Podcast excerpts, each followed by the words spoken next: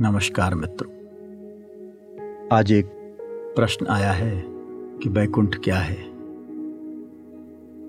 स्वर्ग क्या है? क्या बैकुंठ किसी लोक का नाम है? इस पृथ्वी पर या पृथ्वी से बाहर कहीं ब्रह्मांड में बैकुंठ स्थित है, जहाँ मरने के बाद व्यक्ति जाता है? या कोई लोक है एक अलग डायमेंशन में है कि बैकुंठ क्या है बैकुंठ की प्राप्ति कैसे हो।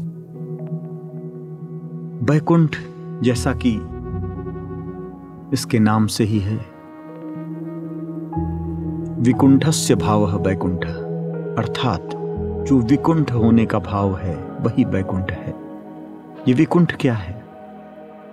विगत कुंठा यस्मात् सह विकुंठा। अर्थात जहाँ से सारी कुंठा निकल गई हो, विगत हो गई हो, वही बैकुंठ है।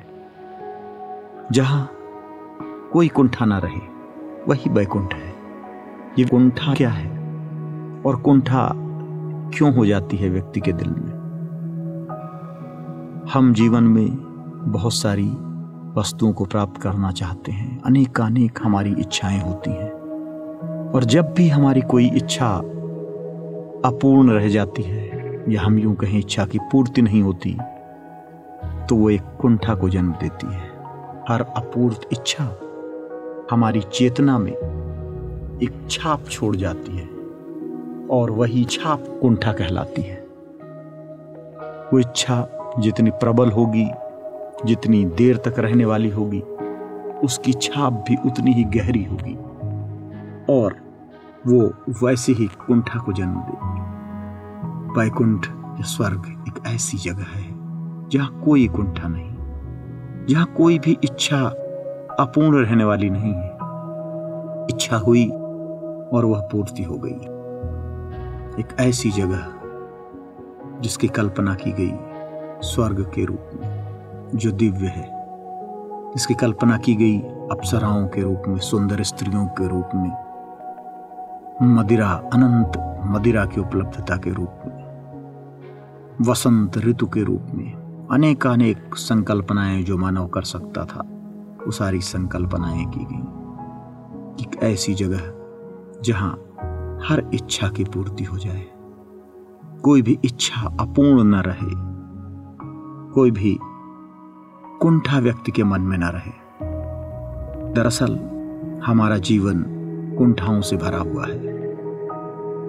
बचपन से लेकर बड़े होने तक बुढ़ापे तक हज़ारों, लाखों ऐसी इच्छाएँ होती हैं जो अपूर्ण रह जाती हैं। और हमारे चेतना के अंदर, हमारे चित्त में, हमारे मनस में अपनी छाप छोड़ती जाती हैं और वो कुंठाओं को जन्म देती जाती है। कोई व्यक्ति जिन सुखों का, जिन इच्छाओं का उपभोग नहीं कर पाता जिन इच्छाओं को पूरी नहीं कर पाता। जब उसके सामने कोई दूसरा उसका उपभोग करता है तो उसके अंदर एक ईर्षा उत्पन्न होती है। उस व्यक्ति से एक द्वेष उत्पन्न होता है इसके कारण वह सामने वाले की बुराई करता है। ये कुंठा के कारण होता है। जिस व्यक्ति की समग्र इच्छाएँ पूरी हो जाएँ, उसका चित्त निर्मल हो जाएगा। उसके अंदर कोई कुंठा नहीं रह जाएगा। कुंठा बचपन से बुढ़ापे तक इकट्ठी होती रहती है, एकत्र होती रहती है। एक समय की बात है। यूरोप में एक अमीर व्यक्ति था। बहुत बीमार हो गया। उसको परिजन अस्पताल ले गए और वहाँ डॉक्टरों के देखरेख में वो रहा। अचानक सुबह एक दिन उसे मृत पाया गया और उसके बगल में एक कापी थी, एक पेंसिल थी, चित्रकारी का शौक रखता था। तो उसने एक जूते का चित्र बना रखा था। लोग देखा उन्होंने भाई अंतिम समय में कोई पोते का चित्र बनाएगा, नाती का चित्र बनाएगा, वसीयत लिखेगा। इसने ये जूते का चित्र क्यों बना रखा? उसके घर में देखे बहुत सारे जूते थे तरह तरह के जूते, बहुत महँगे जूते अलग अलग डिज़ाइन के जूते। कई चर्चा का विषय रहा। लोग सोचे, भाई, अंतिम समय में इसने जूते का चित्र क्यों बनाया? उसका एक बचपन का दोस्त था, जो उसके साथ ही रहा था, बिल्कुल छोटे समय से। उसने बताया कि जब हम लोग छोटे थे, हम बहुत गरीब थे।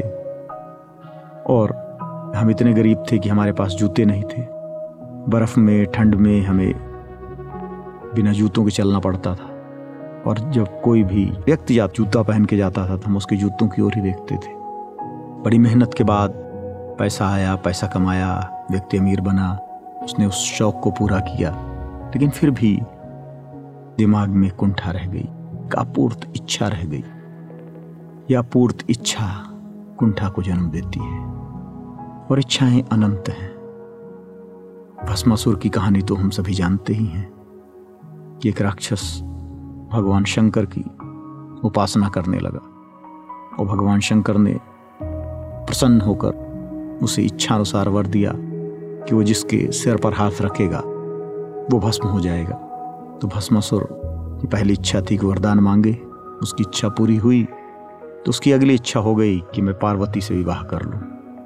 इसके लिए वो शंकर जी के ऊपर ही हाथ रखने के लिए उनके पीछे दौड़ पड़ा। अब वरदान दिया था भोलेनाथ ने। अब वो भाग खड़े हुए। वरदान तो सत्य हो जाएगा। भागते हुए भस्मासुर ने उनका पीछा किया। तब भगवान विष्णु आगे आए और उन्होंने विश्व मोहिनी का रूप रखा। जैसे ही विश्व मोहिनी को भस्मासुर ने देखा, उसके अंदर एक फिर नई इच्छा उत्पन्न हुई। वो पार्वती को भूल गया और वो विश्व मोहिनी का रूप रखे हुए भगवान विष्णु को से विवाह की इच्छा करने लगा। कहने का तात्पर्य है कि व्यक्ति को अगर पार्वती भी मिल जाए, भगवान शंकर जैसा वरदान देने वाला भी मिल जाए, फिर भी उसकी इच्छाएँ अपूर्ण रह जाती हैं। तो क्या यह संकल्पना की जाएगी, क्या है सोचा जाएगा कि विश्व में कोई ऐसी जगह है, जिसे हम स्वर्ग कह सकें, जिसे जन्नत कहें, जिसे वैकुंठ कहें, कि जहाँ आपकी समस्त इच्छाएँ पूरी हो सकती हैं? क्या ऐसा संभव है? इच्छाओं का समग्र रूप से संतुष्ट होना क्या संभव है? क्या बैकुंठ वास्तविक हो सकता है? क्या पृथ्वी और ब्रह्मांड में कोई ऐसी जगह हो सकती है? क्या ऐसा हो सकता है कि हज़ारों, लाखों अप्सराएँ भी मिल जाएँ, व्यक्ति संतुष्ट हो जाए, उसकी इच्छाएँ समाप्त हो जाएँ, कोई नई इच्छा ही ना हो? हो सकता है कि अप्सराएँ मिलने के बाद अप्सराओं संतुष्ट होकर वह वैराग्य की ओर चला जाए, फिर वैराग्य में जाए, फिर वापस अप्सराओं की ओर आ जाए वह। हर इच्छा की पूर्ति व्यक्ति को उससे बड़ी इच्छा का जन्म दे देती है। एक व्यक्ति जो दस हज़ार रुपये महीने कमाता है, बीस हज़ार की इच्छा करता है। बीस हज़ार कमाने लगता है तो इच्छा बढ़ के चालीस, पचास हज़ार की हो जाती है। पचास हज़ार भी कमाने लगता है तो पाँच लाख की इच्छा हो जाती है।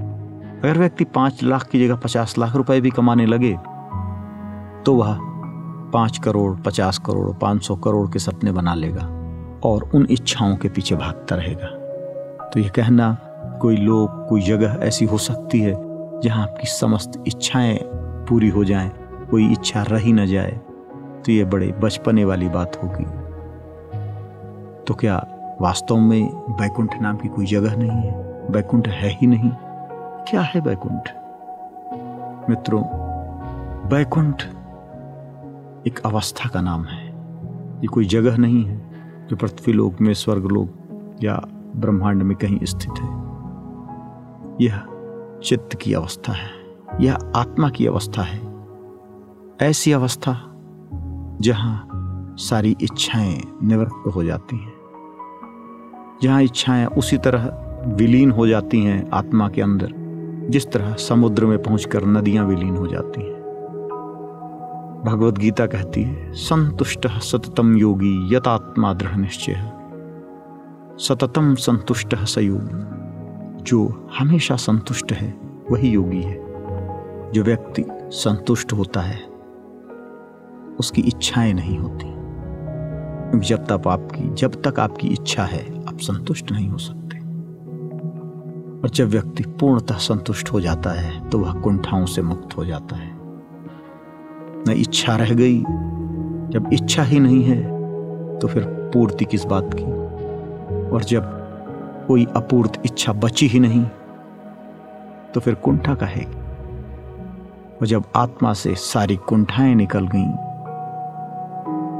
तो जो स्थिति आती है, वो बैकुंठ की स्थिति है। इसीलिए भगवान कृष्ण कहते हैं कि प्रजहात याति सदा सर्व कामान सर्व मनोरथान प्रजहाति। आत्मन्येव आत्मना तुष्ट स्थित प्रज्ञस्तुच्यते जो व्यक्ति अपनी आत्मा में आत्मा से ही संतुष्ट है, वही स्थित प्रज्ञ है।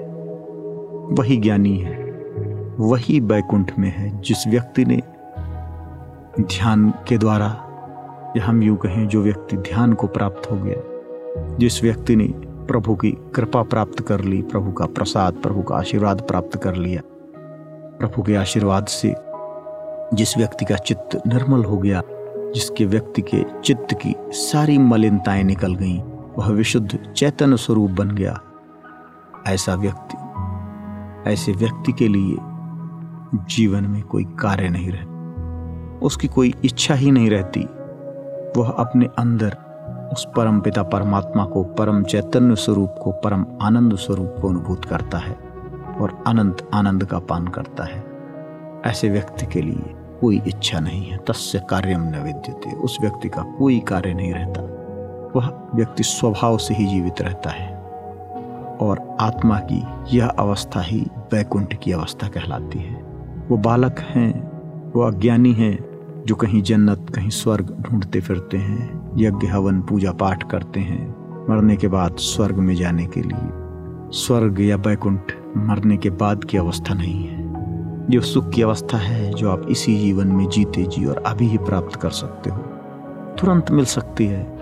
याज्ञवल जनक से कहते हैं कि बैकुंठ वही है, वो आनंद वही है और वो हमेशा प्राप्त है। जिस तरह एक नारी जिसके गले में हार है हार को इधर उधर ढूंढ रही है और वह उसको प्राप्त नहीं होता, ढूंढती रहती है, जबकि उसके गले में ही है।